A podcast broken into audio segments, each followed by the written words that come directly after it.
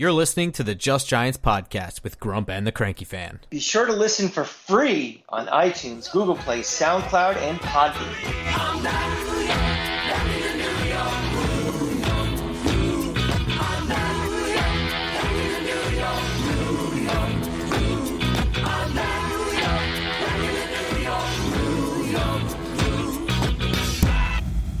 Welcome back to another episode of Just Giants with Grump and the Cranky Fan, the best damn podcast for the best damn football team. I'm your host, the Football Grump, and with me as always is Mike the Cranky Fan. What's going on, Grump? It's one of my favorite times of the year with, you know, all the different playoffs going on. I'm making a rundown to Tampa on Thursday for game six for the Lightning. You know, basketball is great right now, even though there's no Knicks. Uh, but there's always time to talk about our beloved New York Giants, so let's let's do that today. Of course, we we finally have a draft class. We we knew everybody reported on that last week. Reported. We we did an episode on that last week. Um, a lot of those guys I hadn't really uh, done work on. Unfortunately, I counted actually uh, the players that I did film review on. It was two hundred fourteen, and with our eleven draft picks, we managed to draft like five guys I had never done any work on. I don't know how that happens, but that's what happened. It never fails, right? Yeah, I mean, like some of the guys, I, I you know, whatever. Um, but you know, we have. You know, we have a brand new team now. You know, now we have draft class. We have confirmed undrafted free agents that were signed to the team or whatever.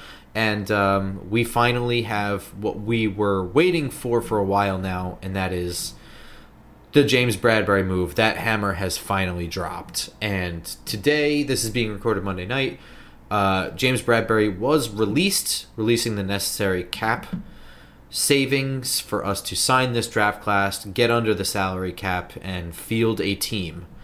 Um, so he is now a free agent to sign anywhere he sees fit, which is probably the big, the big holdup for as long as it's been. Yeah, I mean, you know, let's be honest. If the Giants really wanted to keep James Bradberry, they really, really wanted him, they could have maneuvered to keep him on this roster. I mean, they. They made other decisions. You know, they decided they wanted to keep guys like Sterling Shepard. They decided they wanted to keep guys like Leonard Williams. They decided, you know, they decided not to trade one of their high draft picks. You know, there there were other ways to maneuver around the cap to make it all work, and that's just the decision they made. And I think the fear that everybody has that, oh, we might go to the the Eagles or or Washington or something.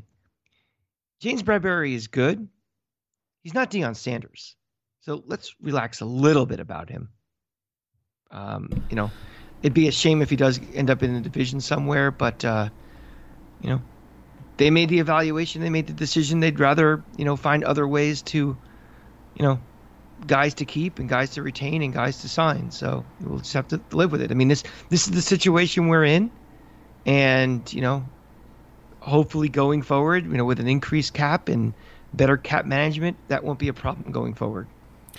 Yeah, um, it's it's super unfortunate, right? Like this is this was kind of the nuclear option of James Bradberry. Um, I agree with what you said. I, I think that they wanted him to return. They knew the depth at the corner position and what it was. Uh, mm-hmm. They also knew that even if they did get a corner in the draft that could start, that's still shaky ground. You know what I mean? Like I, I get nervous. I, I you know. Sauce Gardner might have a whack first year. It's very possible. It happens all the time with corners, mm-hmm. that it takes a year or two to acclimate. So they knew that, too, going into this. And, uh, you know, like like you said, they chose to keep guys, restructure guys like Sterling Shepard, restructure guys like Blake Martinez. And they didn't – I'm not saying that they didn't do that with him, but if they valued him beyond just being a starting corner, they could have cut those guys – Mm-hmm. fix those problems through the draft, and uh, and kept a starting corner here. But I think ultimately they knew that he was pretty much here on a one-year deal, and well, kind of just doesn't fit Wink's system. That's a massive point, that you're not cutting a guy. Like if you cut Leonard Williams, for example, you know, you're losing him for oh, what, three more years or something. Mm-hmm. For one year, you know, again, we're talking about the rebuild is a multi-year program, how to do this. And it's not like James Bradberry is make or break for this team's going to make the playoffs this year or make a Super Bowl run. So they, you know, must have made the calculation that, you know, if we're rebuilding, we're rebuilding, and we'll take the hit now while we can afford to take the hit. You know, they'll, you know, most likely we'll be targeting a cornerback in, in the draft next year as one of their high priorities, and they'll rebuild and they'll, and they'll move from there. I, I just, when you're in this situation, you can't do everything. You know, so you have to make pr- certain decisions, priorities, and offensive tackle, edge rush, you know, those are the main priorities in the draft, and you know, what they need to build and, and what they need to, uh, you know, increase depth and stuff. And just cornerback was just not what one of their main priorities for year one. Well, not even necessarily, because, I mean, even if it was, things were just out of their control, right? I mean, by the time they were picking at five, both Derek Stingley and Sauce Gardner were off the board. So yeah. Now you're dropping to the third best corner at five. You don't want to do that. And that, that you know, that's when you, you look at your situation and how bad you are all up and down the roster, and you see it as a good thing, because now you're not scrambling to reach for a need. You've mm-hmm. got needs everywhere. Just pivot your position, and that's what they did. But and that meant start, you could have uh, started in the second round though too. I mean, they just didn't.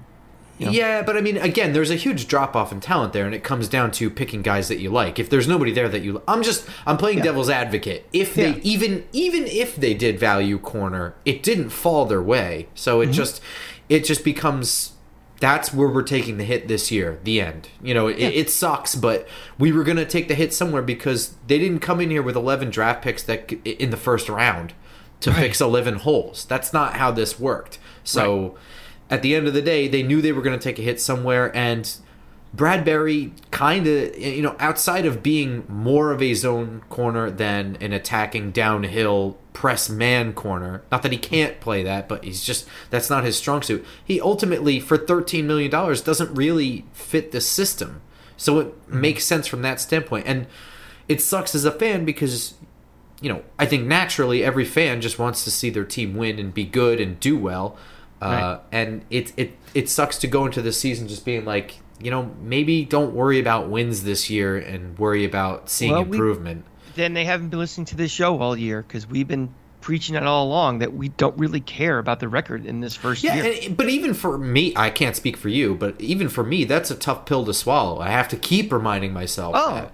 It is. It's a tough – I mean, we don't want to be in this situation, but we are. And to me, it's just like, I'm not going to be sitting there just like, you know, if I'm in the Meadowlands in a game in October and we're playing Washington, we're going to lose. I'm not going to be like, not going to look at you and go, you know, Grump, well, it's year one and, well, whatever. I'm going to be pissed. Yeah. But that doesn't mean that, you know, in the in the grand scheme of things, that it's the smartest thing to do. It, it, it's, yeah. Um.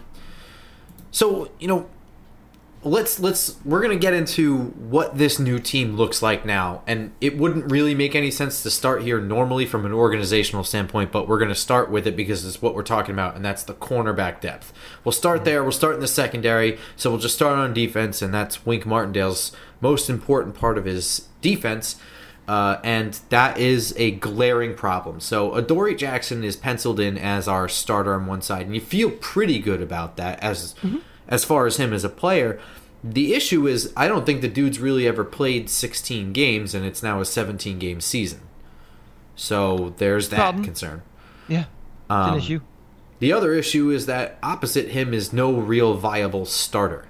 Um, I happen to think that maybe Rodarius Williams or Jaron Williams is going to have the inside track on this one. I know people are kind of saying Aaron Robinson, but I think... I think that if you're taking, not really a mulligan on this year, but if you're just kind of taking this year for what it is, it doesn't make sense to push Aaron Robinson out to the boundary if ultimately you feel he's best in the slot.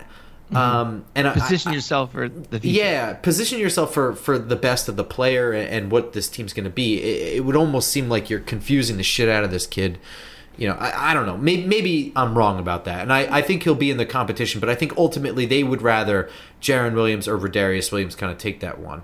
Yeah, I think we need to stress development over short-term yeah. wins that may, in the grand scheme of things, I mean, you're going to win five games instead of six because you do that. I, I, I completely agree with you. Um, there's another guy in here, and that's third-round draft pick Cordell Flott. So the interesting thing here is that Uh, he kind of played all over the place at L S U in this last year, mm-hmm. uh, mainly due to injuries. And I think if, if they didn't have the the the terminal year that they had, you know, he probably stays and replaces Derek Stingley on that roster. Uh, everyone's kind of penciled him in as a slot corner, and I, I mean, I'm not going to sit here and say that I'm like a, a genius or that I, I really know what I'm talking about, but I don't see why that is. I don't know why. I think he's got the right length, speed, he's got the right skill set, the right mentality. I think everything about him screams he is a potential boundary corner here. Uh, he does have the quickness, I think, to play in the slot. I think also he has the versatility to move all over the place, kind of the way they use Logan Ryan and, and um, oh my God, what the hell is his name? Oh, Patrick Patrick Graham's system. Um, I don't know where Cordell Flott is going to play, but I wouldn't rule out the boundary corner spot eventually. I know also he's only like twenty years old. He left mm-hmm. early. He's very underweight. He's like under one hundred eighty pounds at six feet. That's way too light. But, um, you know, I, I, in two years, if he's a, or, yeah, if in, in two seasons, if he's the starting boundary corner, I really wouldn't be shocked. Mm-hmm. So, Uh, that's that's kind of the corner position. I feel really shitty about it. I don't know how you feel. Well, I mean, the only thing I can think of right now is that we're expecting to have a better pass rush mm-hmm. and a better overall defense that might take some of the pressure off the back end, having to rely on them to make more plays than they need to. So I don't know how much of a help that really is going to be at the end of the day. I mean, you still have to make plays back there, but... Uh, Well, I mean, they, they may have to be in man coverage, so they have to hold up long enough. Yeah, uh, I mean, so.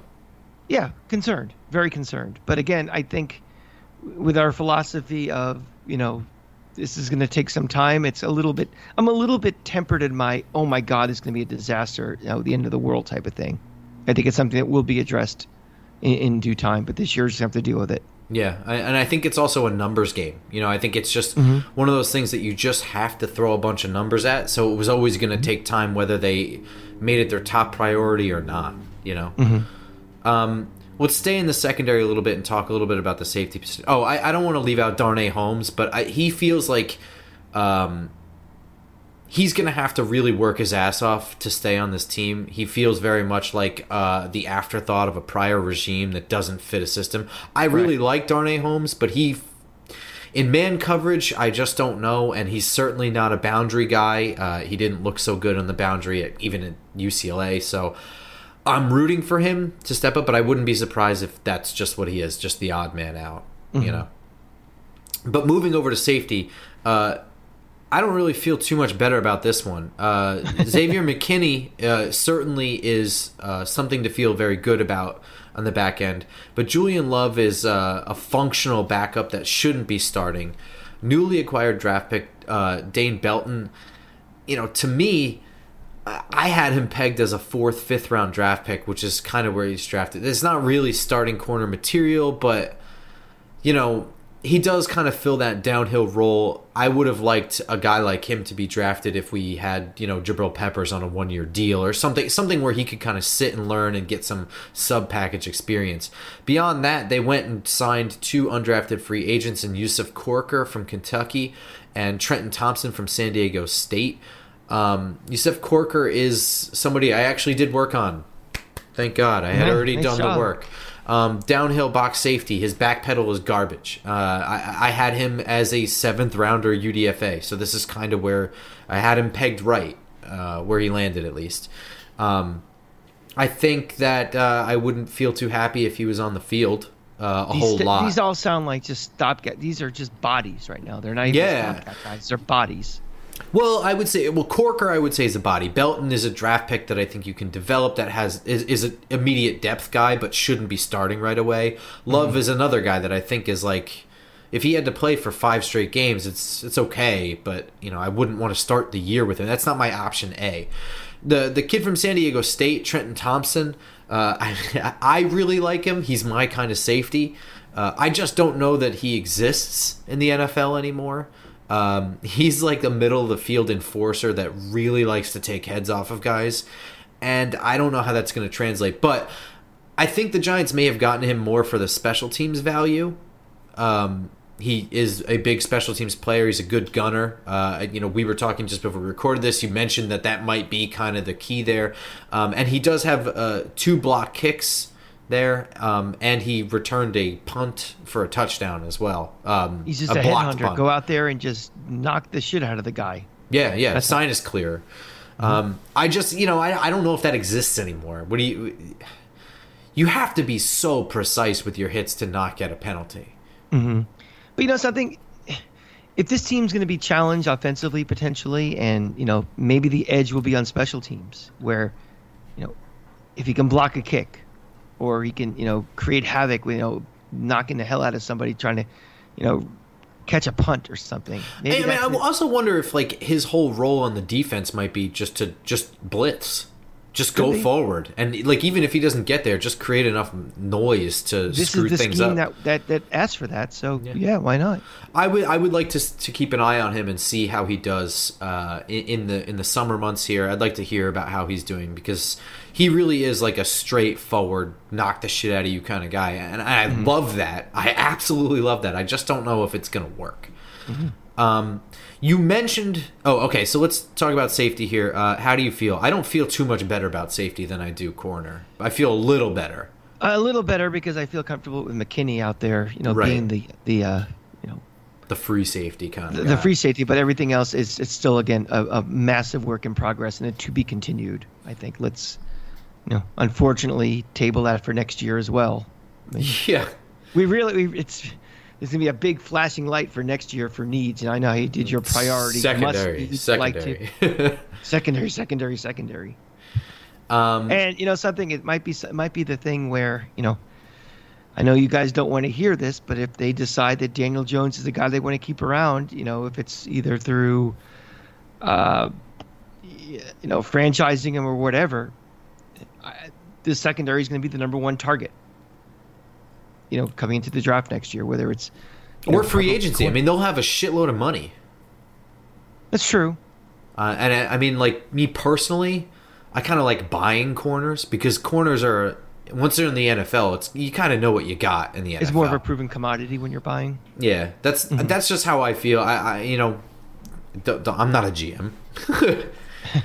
um, all right, so moving forward to the the off ball linebacker spot here. Um. Giants managed to retain Blake Martinez post A C L. Uh, he did have that A C L injury very early in the year. I think that was week three. Mm-hmm. Um, uh, so, you know, we're hoping that the return to form version of him is still starting quality. Beyond that, you know, another Mister Irrelevant, Tay Crowder, is still there. They went out and they added two guys uh, in the draft, Micah McFadden from Indiana and, and Darian Beavers from Cincinnati. Um, McFadden is somebody I actually don't mind. He was also somebody I did do work on. Uh, I had him pegged around this spot in the fifth round here. Um, and, I, you know, he's he's actually pretty good at getting after the quarterback, getting downhill. He kind of is like a team captain. Um, I kind of like McFadden here, but, you know, he, he I would like to see him fight for and, and earn a starting spot there. Mm-hmm. Um Maybe Blake Martinez doesn't even really need to play. I don't know. Um, Darian Beavers, on the other hand, is, is one of those guys that I think like twenty years ago might have been like a third or fourth round draft pick. But this linebacker just doesn't exist anymore, where he is just a straight ahead run stopper. Mm-hmm. And, and like the, the term that everybody likes to use with him is a good one, is phone booth. He has like literally no lateral mobility whatsoever. He is a straightforward runner. Um, right. I honestly, I got to be honest, I don't know if he even makes the roster. Um, I, he's a tackling machine. Uh, I like him, but I I don't know if he exists in the N F L. You know, there's there's a chance that he doesn't even make the roster. He's you know not that good. Um, and then beyond that is just kind of Carter Coughlin for for off ball linebackers. Um, Boy, this show is getting very depressing right now. Yeah, it does seem that the defense is kind of undergoing some stuff, though. But I, like I said, I mean, Beavers, you know, maybe he, he gets a role in this team in depth, and they, they can do some work with him over time. They can have a role for him in Wink Martindale's straight-ahead kind of defense. McFadden, mm-hmm. I have legitimate hope for. I think McFadden can earn a starting spot uh, either next to Martinez or next to Tay Crowder. I'm not really sure how Martinez is going to shake out. Um, it's he doesn't have a huge history of A C L injuries. It happened a long time ago at this point. We may be okay for a year, and then, you know, we can kind of reload next to McFadden next year.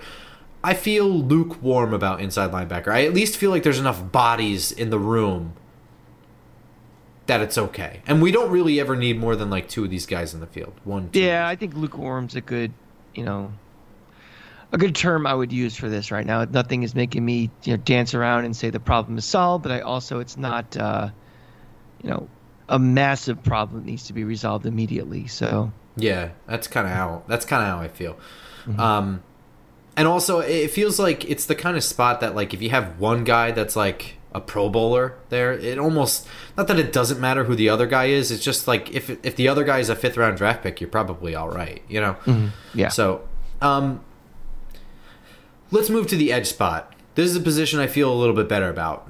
Um, the Giants went out and got Kayvon Thibodeaux. Uh, we've we've talked enough about him. Giants fans are mm-hmm. more than familiar with him. He's a legitimate pass rusher. He is the guy that every you know every team kind of wants a guy like this on their team. Uh, and opposite him is Azeez Ojulari, who had a fantastic rookie year. Well, that, that that's the guy I really want to talk about. I think is you know what is his ultimate upside going to be now that he doesn't have to be the the guy as the principal edge guy. What's his? I mean, he could have double-digit sacks. Uh, mm-hmm. You know, I would say I kind of need to see Wink's defense in action before I can really say. But um, Azeez is really good at beating guys in a one-on-one rep. And if Wink is throwing bodies at this defense, and there's mm-hmm. a legitimate guy opposite, a, a guy that teams might fear more than Ojulari on the other side of him, the more one-on-one reps he gets, the more likely he is going to get home and get a sack. Yeah, I'm not so interested in or concerned about numbers. Like, is he going to have X amount of sacks or something? I'm just like, you know, not being the central focus and, and being able to be, you know, handle more one-on-ones and stuff. Well, yeah, yeah, yeah. So, so okay, so then the number you really want to be striving for is the pressures. Mm-hmm. Um, because that means he's impacting a play whether he gets the sack or not. Um, you know, if somebody else gets it, or if it forces a throwaway, or it forces an incompletion, or an interception, or anything. Right. Um, you know, those pressures, they, they impact plays. Uh, How much more disruption can he provide? You know, I, as I a mean, person? I think the sky's the limit. I mean, the dude wins one-on-one reps, and the more he gets, like, okay, so even in last year's defense, I think that with Thibodeaux on the other side, we'd be seeing double-digit sacks out of Ojulari, much higher mm-hmm. pressure rate, et cetera. Now we're going, we're introducing Kayvon, and we're also in this much more attacking, aggressive defense, prioritizing man coverage and, and creative blitzing and, and things like that.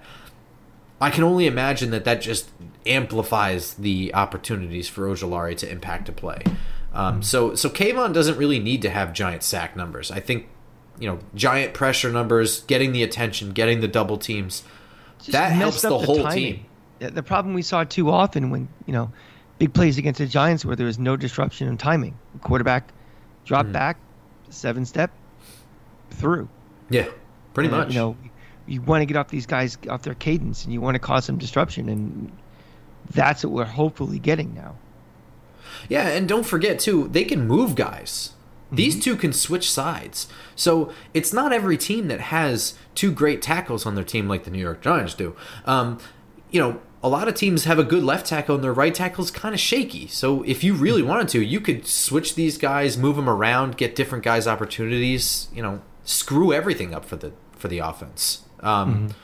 So the the possibilities are really endless, and it, it it's a little bit immeasurable the difference it makes to add a guy like Kayvon Thibodeaux into the defense here.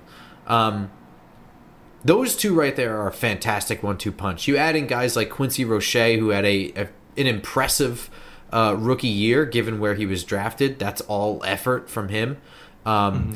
You add in guys like Ellerson Smith, who are really quick on the inside, um, and they have that extra length to bend around the outside. That's all potential right there. And beyond that, you know, Jihad Ward they added. Cam Brown is another one that they, they have some athletic hopes for. Nico Lelos back there.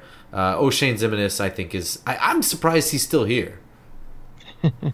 Is there any something with the contract, like after June first, that's any difference? Or? Probably, probably, maybe. Mm-hmm. Um, I feel, I feel okay about this. I think that even if somebody goes down for a game, if Ojulari has a strained calf or something, and Quincy mm-hmm. Roche has to play there, we're still in a better spot than we were in last year. Yeah, I'm.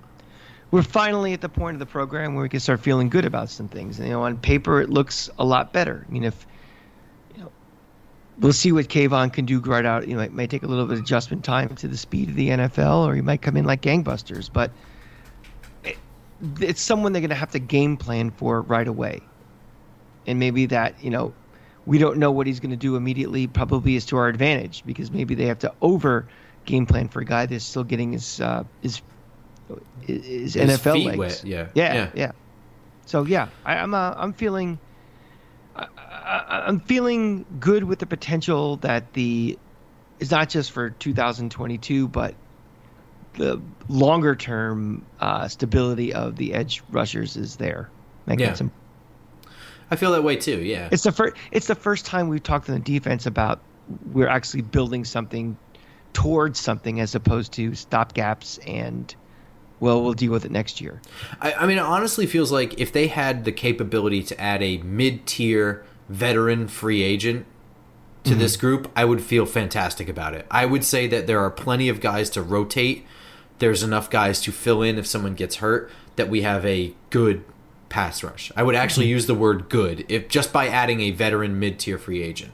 Mm-hmm. Uh, I think that by next year, if they're not going to do that with their money, Uh, that would be silly, but uh, I, it feels like a simple solution to make this unit good, and that by adding maybe maybe a little bit more than a mid-tier free agent, not necessarily a high-price one, but they'd be potentially great. It might be a strength of this team. Who knows? Mm-hmm, um, mm-hmm. So I, I feel very good about this spot. I feel I feel okay. I feel good about the spot. I would feel very good about it. Its uh, potential for the future. Yeah. Uh- It's, so far, it's the best I feel about this. Any anything we've talked about. um, on the defensive line, Leonard Williams, Dexter Lawrence, those are two staples for this team. Dexter Lawrence will be here next year. His fifth-year option was picked up.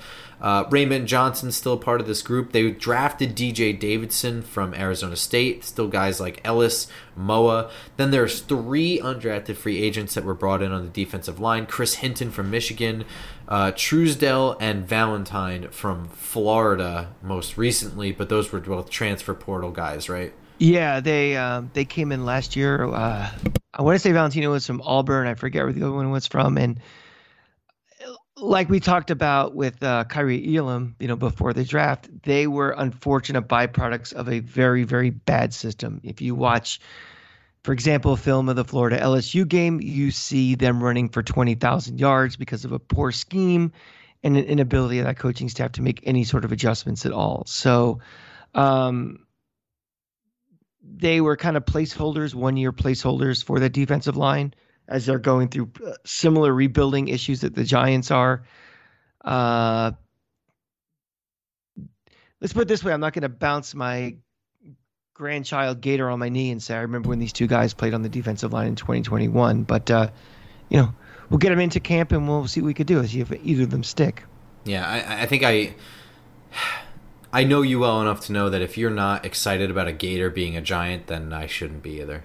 Exactly. I, I didn't go to N F L dot com and order my jerseys for these two guys. I, yeah, I mean, like, you wouldn't even text me something nice about them. You're just like, eh, whatever. Yeah. Just, and again, though, again, to be fair, they are. I mean, they're also nose tackles. Both of these guys, they're they're unspectacular by right. Yeah, they're not flashy to begin with, but the run game, the, the run defense was really bad, and it showed in in big moments. You know, and again, but I'm I'm also going to give the individual players a bit of a pass, because I think they were not put in the best position to succeed too. Yeah.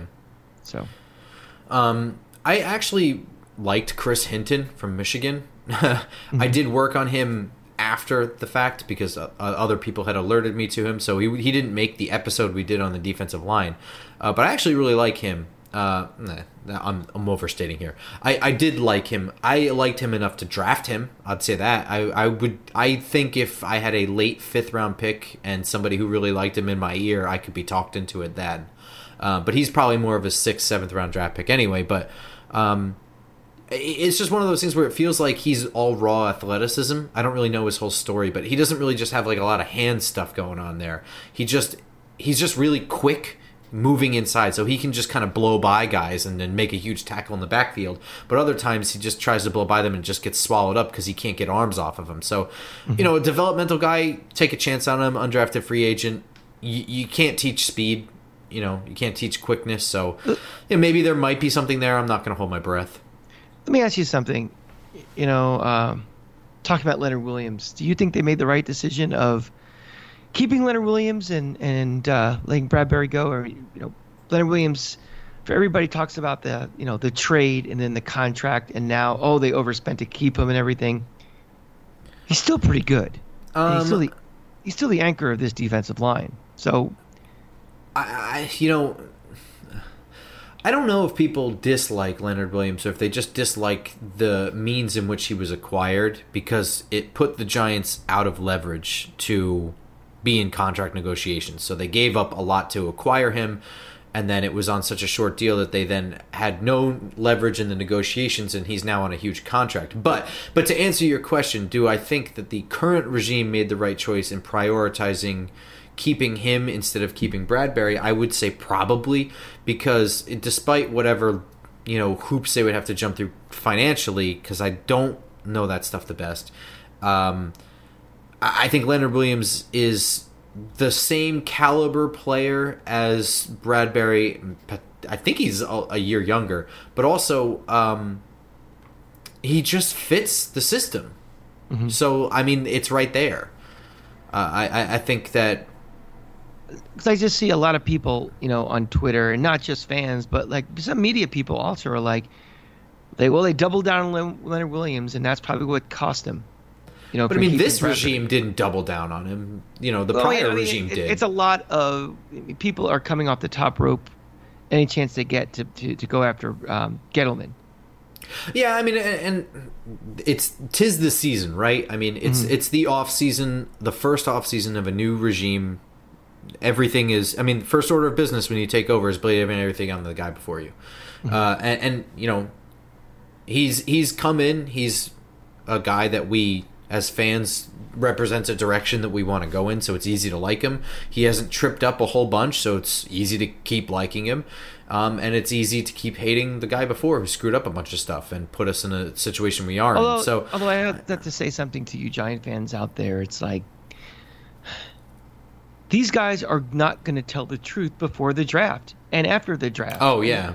I mean, oh, don't even get don't get me started on this. I, I made know, a, I fucking joke this morning about how uh, Joe Shane lied to us about when we would know about James Bradberry. I was joking, and I, I thought that was obvious. It's apparently not. Mm-hmm. Um, I, I don't want to know what the G M knows. Literally ever. I don't want to know what the G M knows. I, I don't. I don't want to know.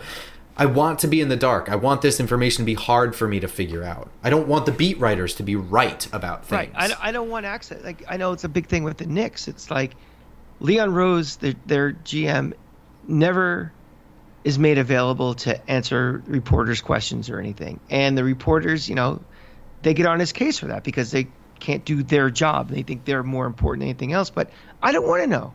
I completely agree with you. I mean, I mean, I want the reporters to ask. I want them to try to find out, but I want them to be wrong a lot of the time. I want them to be guessing all of the time. I don't, I don't want them to have thousands of sources. Before. It's like, you know, the draft is gamesmanship, gamesmanship and, you know, oh, free yeah. agency is gamesmanship and, and, and all these different things. And And it worked. Let's uh, let's applaud Joe Shane for what yeah. There was a whole bunch of smoke about Kayvon Thibodeaux not being on the board. There was a whole bunch of smoke about the Giants being all in on Charles Cross. All mm-hmm. of that was horseshit. And and I mean, not for nothing, it almost kind of feels like there was smoke about Kadarius Toney being on the trade block. Yeah. Let actions do the talking for you. Yeah. All and the you don't time. Need to know before it happens. Doesn't make any difference if you know before it happens. Let's see it happen and let's see, you know, what the moves are. Because um, otherwise, you're going to hate everybody. You're going to hate every G M that comes in here. I mean, anybody right now who does has a, a bug up their ass about Joe Shane because of what he said, I guarantee you're never going to be happy with anything. So just get over it. How do we feel about the defensive line? I feel pretty good about this. I have Leonard Williams for a couple of years. I have Dexter Lawrence for at least this year and next year. I like Raymond Johnson subbing in. I think we have a variety of bodies. D J Davidson, by the way, we didn't talk about him. I don't really... I think there's an inverted proportion that the closer you are to the ball being snapped, the more comfortable I feel about this defense. Yeah, that's actually true. I didn't think of that. Yeah. I mean, I feel very comfortable with Leonard Williams. I feel probably more comfortable right now than anybody else on this roster. You know, I feel great about the edge. Linebackers, eh, all right. Secondary, uh... yeah, worries about the safeties, and you go further out to, to corners. That's the biggest concern. Yeah, by far for me. Yeah. Um, briefly, let's flip through the offense, and you know we don't really need to go. There's no big significant changes to quarterback or running back. Um, you know, Jashawn Corbin, I did work on him, by the way, running back from Florida State. Uh, another guy that I had pegged in like the sixth round. Uh, he runs a little too upright. He's got some. Best thing about Corbin, he's a steady blocker. I'll say that. He's a good pass blocker, and that's why I would have drafted him. Otherwise, very, very average uh, and runs a little tall. So mm-hmm. I wouldn't be shocked if he doesn't make the team. I wouldn't be shocked if he's a practice squad uh, guy. But but the ability to block out of college is a huge plus. So I'm going to go with the assumption him. that Saquon Barkley is healthy. Yeah. So uh, until I'm proven otherwise, and I think with the yeah, the improvements to the offensive line, and I, I'm going to say I'm comfortable with the running back room for right now. Yeah, same. That could change yeah. with the next injury, but right now, and and adequate. Same thing with quarterback. I'm comfortable with Jones being the starter mm-hmm. with Tyrod Taylor backing him up. I feel good there okay. with Tyrod Taylor on a two-year deal. It's shit or get off the pot right now for Daniel Jones, and I think he's shown he's shown flashes that he's not completely incompetent. You know, can he be consistent? Sure can yeah. shit. Yeah. Um, one addition to the running back room that we didn't mention is fullback slash H-back Jeremiah Hall. Um, I actually was a big fan of his. Do think that there is a, a sh- there's a spot for him on this roster, in my opinion, uh, as that, that H-back with the occasional fullback potential. Um, dude catches passes pretty well, pretty good blocker. Uh, yeah, that that's somebody I think we should keep an eye on throughout camp. Okay. Um, wide receiver. Um... This doesn't really warrant a huge discussion, I don't think. But let's let's go through the top guys, and then we'll, the depth. I mean, just generally speaking, I feel comfortable with the depth. Wide receiver is one of those positions where, uh, you know, a lot of those guys that are bodies, they don't really end up playing, and we have this giant conversation about the sixth wide receiver, you know, at the same time every year, right? Mm-hmm. Yeah. So, you know, a tradition like no other. Yeah, I mean, just kind of going off the top, like seven guys here: Galladay, Shepard, Tony, Slayton. That's four. Uh, Wandale Robinson is five. C J. Board six. Colin Johnson seven. Right? I mean, I feel like that's probably the top seven right now. There's some other guys: Alex Bachman, David Sills, whatever. Um, but uh, you know. Galladay on the outside as your number one. Kadarius Toney is is a weapon in himself. Wandale Robinson is the same thing. You know what I mean? He's not as much as an outside wide receiver as Kadarius Toney is. He's not as much as a route runner as Kadarius Toney is. Uh, he also he, he spent some time as a running back. Uh, mm-hmm. So that, I think, kind of stunted his route running development, because he's not like he's a bad route runner. He's just an unpolished route runner. But, right. you know, put the ball in Robinson's hands and he's going to be magical anyway. And you still have the steady presence of Sterling Shepard in there in whatever capacity. Uh, Darius Slayton, well, if he that, stays on the team, you know. I mean, we get Sterling Shepard is passed, but we got to see how he comes back from injury. Mm-hmm. You know, I, I think Sterling Shepard to me is the guy that he may not play a whole lot. He might be the veteran voice kind of captain sort of guy in the wide receiver room that they were able to get on a cheap deal based on his life situation and, um, you know, just his, his career situation being injured at that time. Mm-hmm. Uh, might have just been in the best cards for him to stay here for cheap for a year, and the Giants felt that even if he doesn't play, he provides something valuable in the locker room at a certain position group. That's mm-hmm. kind of how I feel about Shepard. Um, I don't know if any of that's true. Um, it, it doesn't make me feel a whole heck of a lot better. No, I didn't expect it to. Um, yeah. But, I mean, as far as the starters go, Galladay, Tony, Slayton, Wandale Robinson, I feel pretty good. I feel pretty good about that. They all do something a little bit different, um, and yet there's some crossover there among them a little bit. Yeah, I'm, I've never been a Darius Slayton guy ever. That's true. And checks you know, out. What's that? Checks out. Yeah. I mean, I if he's still on this roster and he's still a, a contributor, that tells me that this room isn't deep enough yet. Sure. Okay. Um, it's a lot of unknowns, and uh, I don't know. I mean, we see the potential in a guy like Kadarius Toney. I mean, he had that game; he had one hundred eighty yards receiving, and just looked like, you know, the best player on the field. But he literally looked like twenty-two people couldn't tackle him. Exactly. So, uh, but again, can we see something like that for, you know, seventeen games, or even just like enough of it where, you know, he's a difference maker in a majority of games? I don't know yet. Who knows? Yeah, that's fair. And I, I feel I feel okay about this room in that I think that there's enough enough talent at the top to feel okay about it. That there'll always be two talented guys available, which I didn't really feel last year. I didn't feel like there were always two starting caliber wide receivers available at any given time, um, because there often weren't. Um, in that much, I feel okay. You know, in, in terms of the overall health of them, I don't feel great. You know, Galladay, Toney, Slayton, Shepard, all of them have checkered injury pasts. Uh, and Wandale Robinson's like five eight and like one hundred seventy pounds, so it's not like he's some wrecking ball out there. Um, this is one of those, like, they're probably okay. Um, over the course of the next couple of years, they can add to this a little at a time and make it a strength. And, and it's also one of those things where, you know, you can get like a, a quality veteran wide receiver for not that much money. You know what mm-hmm. I mean? So mm-hmm. I think I think there'll be some free agent additions in the coming years and stuff like that too to help. Oh, for sure. Out. Yeah, absolutely. Um, what brief- is your long term thought of Kenny Galladay on this team? You know, I don't know. Uh, It's going to depend. We have a bad a, a bad recency taste in our mouths. Uh, his time with Detroit, he was he's kind of a big play machine. Um, mm. But they were a downfield attacking offense. I don't really know what the hell we were last year. I don't know what that was. Um, so it depends on what Brian Daboll is able to do with him. You know what I mean? If we see...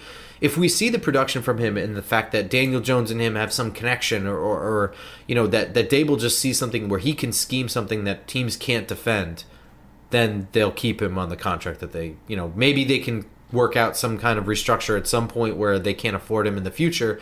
But, you know, it all depends. If he doesn't fit into what Daboll's trying to do, if he has another dud year, if he's hurt, you know, I feel not that good. I think I think his future with this team is entirely in his and Brian Daboll's hands. Does that mm-hmm. feel like an accurate assessment? Yeah, very much. Yeah. Um, yeah. Tough for a guy like him to be tied so much to the quarterback, but that's such is life. Yeah, it is. It is the story of most wide receivers, right? Mm-hmm. Um, I mean, they're not trying to. They're not trying to prove themselves. They're trying to prove it with someone who's trying to prove it as well. It, it makes it a, a yeah. It's tough when your situation's not completely in your control. Um, moving over to tight ends, this was a, a spot of emphasis, right? Um, mm-hmm. Ricky Seals-Jones, we've discussed him at length. Probably shouldn't be a starter. I would say he's probably still the starter, more of a receiver than anything. He actually is a converted wide receiver to tight end. Um, the Giants went out and got Daniel Bellinger, uh, and they drafted him right about where I had him pegged. Um, he's he's a good blocker. He's a decent receiver. He's not much of a route runner. You know, they they got themselves a wide tight end um, that can move pretty well and can block pretty well, and that's going to help out a lot of things. Uh, and I think he's really the number two tight end on this team. I think that's a good number two tight end to have, but it still doesn't solve the problem of the fact that Ricky Seals-Jones is the number one. Uh, and that and that sort of sucks. You know, behind that they have Jordan Atkins, who's a, you know, a whatever free agent. They got an undrafted free agent, Austin Allen from Nebraska, um, contested catch kind of guy, shitty route, really shitty route runner. Um, you know, a decent blocker, I guess. You know, I wouldn't have my hopes up too high. I did like him, but he he ain't going to be coming in here, and he's like a developmental guy. I'll say it like mm-hmm. that. He's a developmental guy. I feel lukewarm about tight ends. I feel I feel at least like we have the blocking tight end thing sort of figured out. You feel that way? I don't know. Yeah, um, and I think right now that might be more important than than worrying about a, a prolific catch, you know, pass receiving tight end. I think, which is kind of what we've been saying for years now, right? Exactly. Yeah. I mean, I think you know this offensive line. We're we're going to talk about it in a minute, but uh, you know, it's it's still under construction. There's a lot of potential. You know, we've we've upgraded, made some, but we, we have to see these guys in action. I think they're still going to need a lot of help. And I think uh, you know these guys, if they are, they're good blockers. That's just going to assist even more. So I think again, for right now, where we are in the in this rebuild, I think it's important to, to you know fortify it with guys who can block. It's more important to me right now than if they can catch. I I agree. And and um, moving into moving into that offensive line, which is kind of like our, our last stop here this episode. Um, most important part, let's just stick with, with tackles here. Um, Andrew Thomas on the left side, I feel great about him. He was the guy I wanted that year. He was the guy we got. He looks like one of the best guys uh, we've had at left tackle in a long time. Uh, mm-hmm. You know, Dave Deal certainly was a get-the-job-done kind of guy. Will Beatty was on and off at best. This is the nicest way to put it. When was right. the last time we really had a shutdown left tackle? It was really just Dave Deal, wasn't it? I guess so, yeah. It's been I mean, a while. I, we skipped right over Eric Flowers for good reason. So, um, yeah, right? Um, but then they go out and they draft Evan Neal, who legitimately a team could draft him as a left tackle and hope that he does that. Well, I was going to ask you that. Is there any chance that he becomes a left tackle and they move uh, Andrew Thomas to right tackle? Yeah, yeah. There's a chance. I wouldn't do it. I wouldn't mm-hmm. do it. I, uh, Andrew Thomas hasn't played right tackle in like four years now. Mm-hmm. Uh, I think he, he already is, in my opinion, a top a top ten left tackle in the league. I wouldn't say top five, uh, but he, he's if he's playing sixteen, seventeen games, he's a top ten left tackle, I think. Um, if you factor in age, right? Mm-hmm.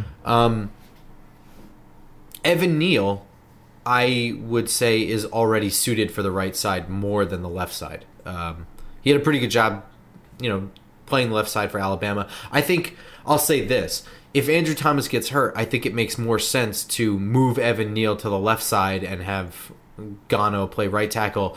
But but even I, I said that like it wasn't obvious, right? Like Matt Gano sucks, but even if the drop-off wasn't massive like that, I still think that that's the best move, is to move, like, even next year if we have a better right tackle veteran, you know, on the roster, I still think the best move would be to move Neal to the left side and then elevate that backup guy. Mm-hmm. Um, I feel great about the tackles. I think this is the best starting – I mean, let's really think about it. This is the best set of starting tackles we've had since – the glory days of the Giants' offensive line, oh five yeah. through oh nine, right? I can make a case it's the best pair of tackles in the division. I would say, who would they, they would be competing more with Philly than Dallas, right? I mean, Tyron mm-hmm. Smith, not that Tyron Smith isn't good. He was for the longest time the best left tackle in the division by far, uh, but, you know, with the injuries he's had over the past three, four years now, I, he may... I, he might retire mid-season next year, and it wouldn't surprise me, you know? Mm-hmm.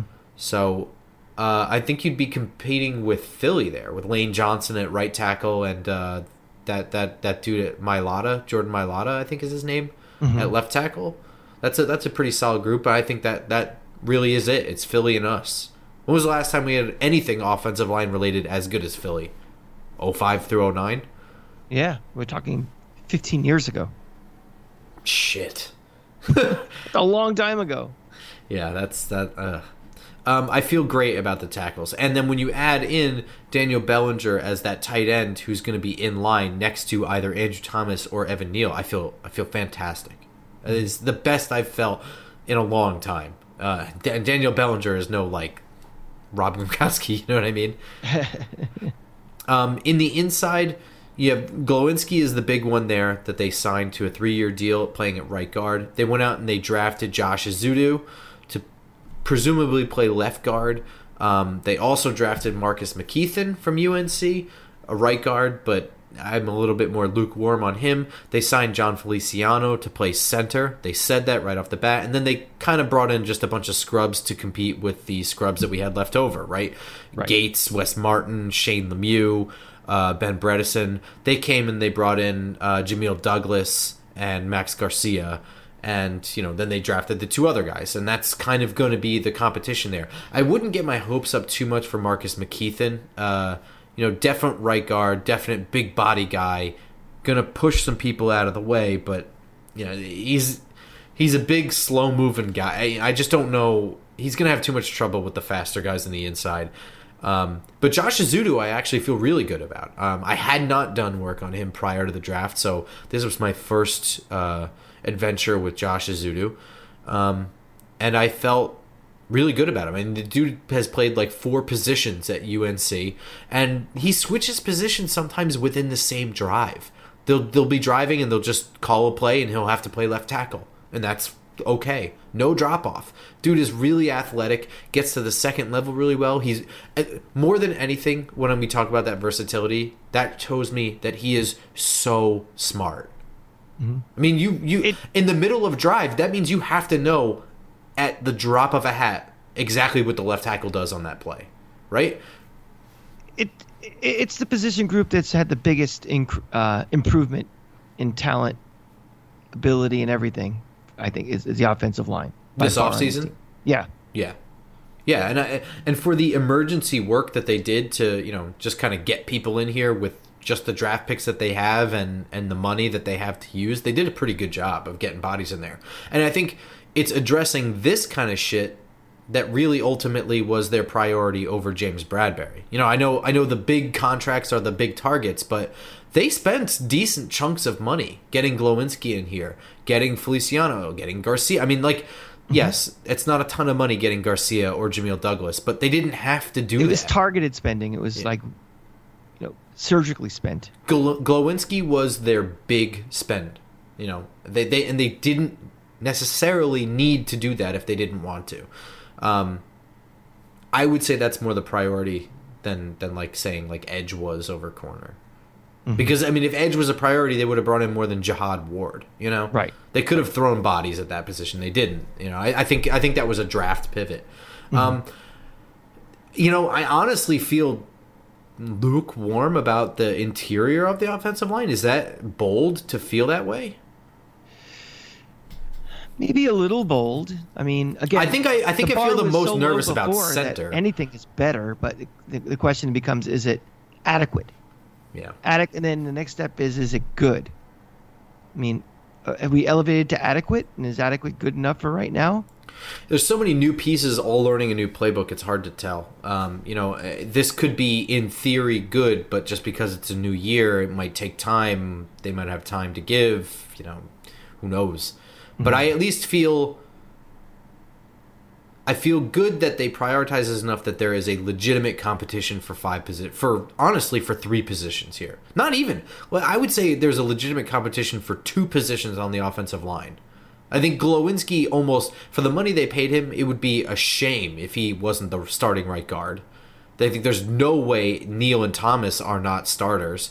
So right. you you have all these guys that I just mentioned. Well, he's not gonna, he's not going to get the job just because of the money they spent on him. I mean, if there's still competition. No, yeah, I mean, obviously. But, okay, so then if somebody beats him out for the starting right guard position, then we're in even better shape than I thought because mm-hmm. they have this guy now now backing somebody up. For all this right. money. Well, it's it's it's high quality depth is what it yeah, is. Yeah, exactly. So I would Which feel is even better. Something we haven't had in this case. Offensive line in as long as we've had dom- haven't had dominating guys on the line. Oh, we haven't even had good starters. Depth. That's Christ. What I mean. Yeah, yeah. Um, it's just having dominating guys who start. I did do work on the, in the draft process on Josh Rivas, interior offensive lineman from Kansas State. I don't even know if that's how you say his name. If it's Rivas or Rivas. Um, Big dude, six six, three thirty-five. Uh, I didn't feel that great about him in pass protection. Uh, and that's why I had him as a somewhere between fifth and seventh round. Uh, you know, the pass protection is kind of trash. But in the run game, he's, he's a mauler. So it was worth it to do an undrafted free agent kind of swing for the fences there. Uh, I mm-hmm. feel okay about why not, right? Um, like I said, I, I had him somewhere between the fifth and seventh round, so I saw something in there. But even if he makes the team, again, his pass blocking was, was so shitty, I really wouldn't be surprised if he was just depth. Uh, that was developmental. You know, who knows over the long period of time. N F L coaching, Kansas State isn't really... You know, I, I know there's the Cody Whitehairs of the world that came out of Kansas State, but they're not really pumping out N F L talent anyway. Mm-hmm. Um, I, I, I don't know. Uh, I feel I typically like like I typically do after the draft. I feel better about my team than I did going into it. Oh, I definitely think uh, I. It's, it's hard not to. I mean, if we yeah, if we right? felt worse after the draft, then who oh, God? Yeah, good point. I mean, the question becomes: do you feel better after, you know, spring training or the whatever cuts the that fuck? Have to be made too? I mean, do we feel better? I mean, we have to oh, get yeah. Bradberry. You know, losing him is part of the total equation. Do you feel better? Oh well, yeah, but I think I was just so conditioned to expect that that I already felt that going into the draft. You know. So so the answer to your question, no, but ultimately I was already prepared for that. Mm-hmm. Yeah, I mean, obviously, I think the, the cornerstone pieces were got this year. I mean, we we had mentioned this before that, uh, you know, if you're worrying so much about getting yourself in position to draft a quarterback next year, you've wasted a year of getting cornerstone pieces to build on. And, uh, you know, we are now set at tackle. We are now set at edge. You know, those are important things that are very, very expensive to get on the open market. Yeah. And we have them under, you know, rookie contracts for, you know, five years. So yeah. I, mean, I, I feel pretty good about that too. Yeah. The fact that they're here for so long. And I don't have the timeline of playoffs or bust this year. So I think uh, major strides have been made. I think I need to see as much, if not more, you know, pieces in next year's draft and free agency next year. You know, this is a good foundation, but there's still more work to be done.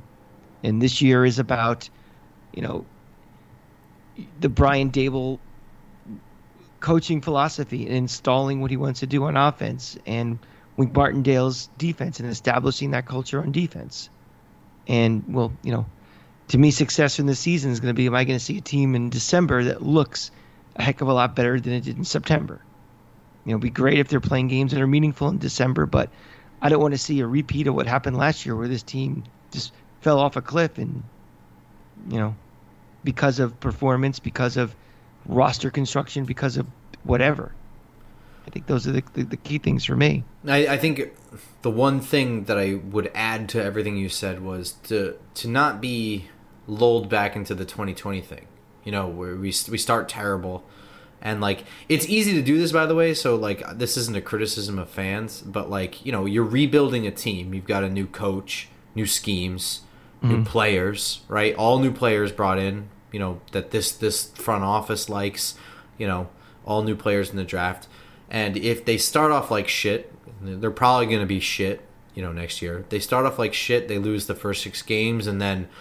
You know, then we have that conversation. It's like, well, they won, you know, eight of their last eleven or something like that. It's, don't don't get too caught up in the momentum. Just remember the fundamentals mm-hmm. of what we're watching here. You know, are they yeah, scoring and, points? And again, are they protecting the quarterback? You know what I mean? Like, and and don't. Uh, I mean, you, if that starts up again, it's just P T S D that you have from past years and past regimes. Yeah.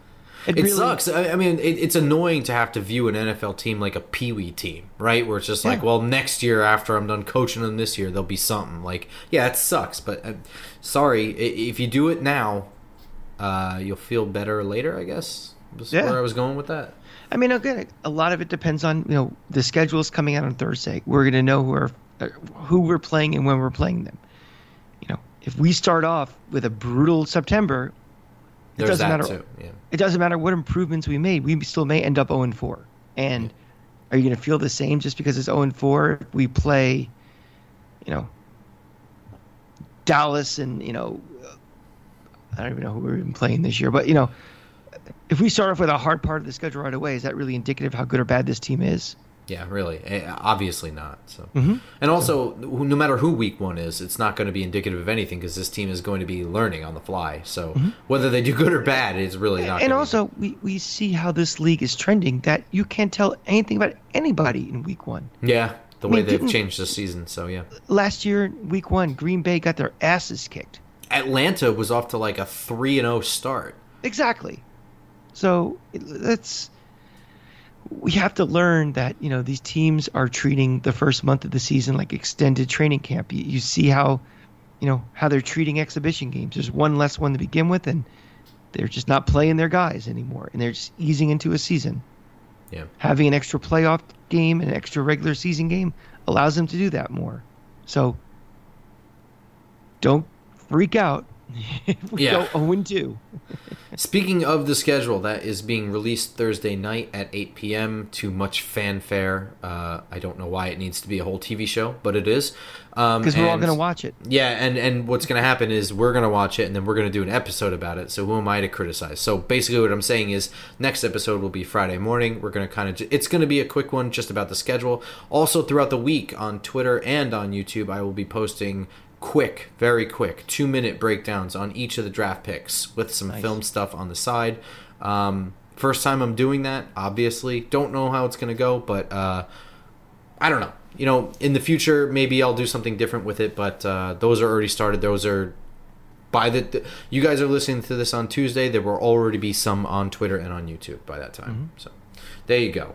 Um, in the meantime, follow me on Twitter at football underscore grump. Follow him on Twitter at the Cranky Fan. Follow the show at Just Giants Pod, and be sure to subscribe, like this video, et cetera on YouTube, SoundCloud, Spotify, um, iTunes, Google Play, wherever you listen to your stuff. Yeah, wherever wherever you get your podcasts and wherever you watch videos from, we're there. And uh, if you give us on Apple, we'd appreciate a, a five star rating and a review. Those really help us. And also on YouTube. Smash the subscribe button, say some nice comments. We'd really appreciate that. That would help us out a lot. So, yes, you guys are the best. Mm-hmm. All right, everyone, we will see you Friday morning to start off your weekend. Go Giants. Go Giants.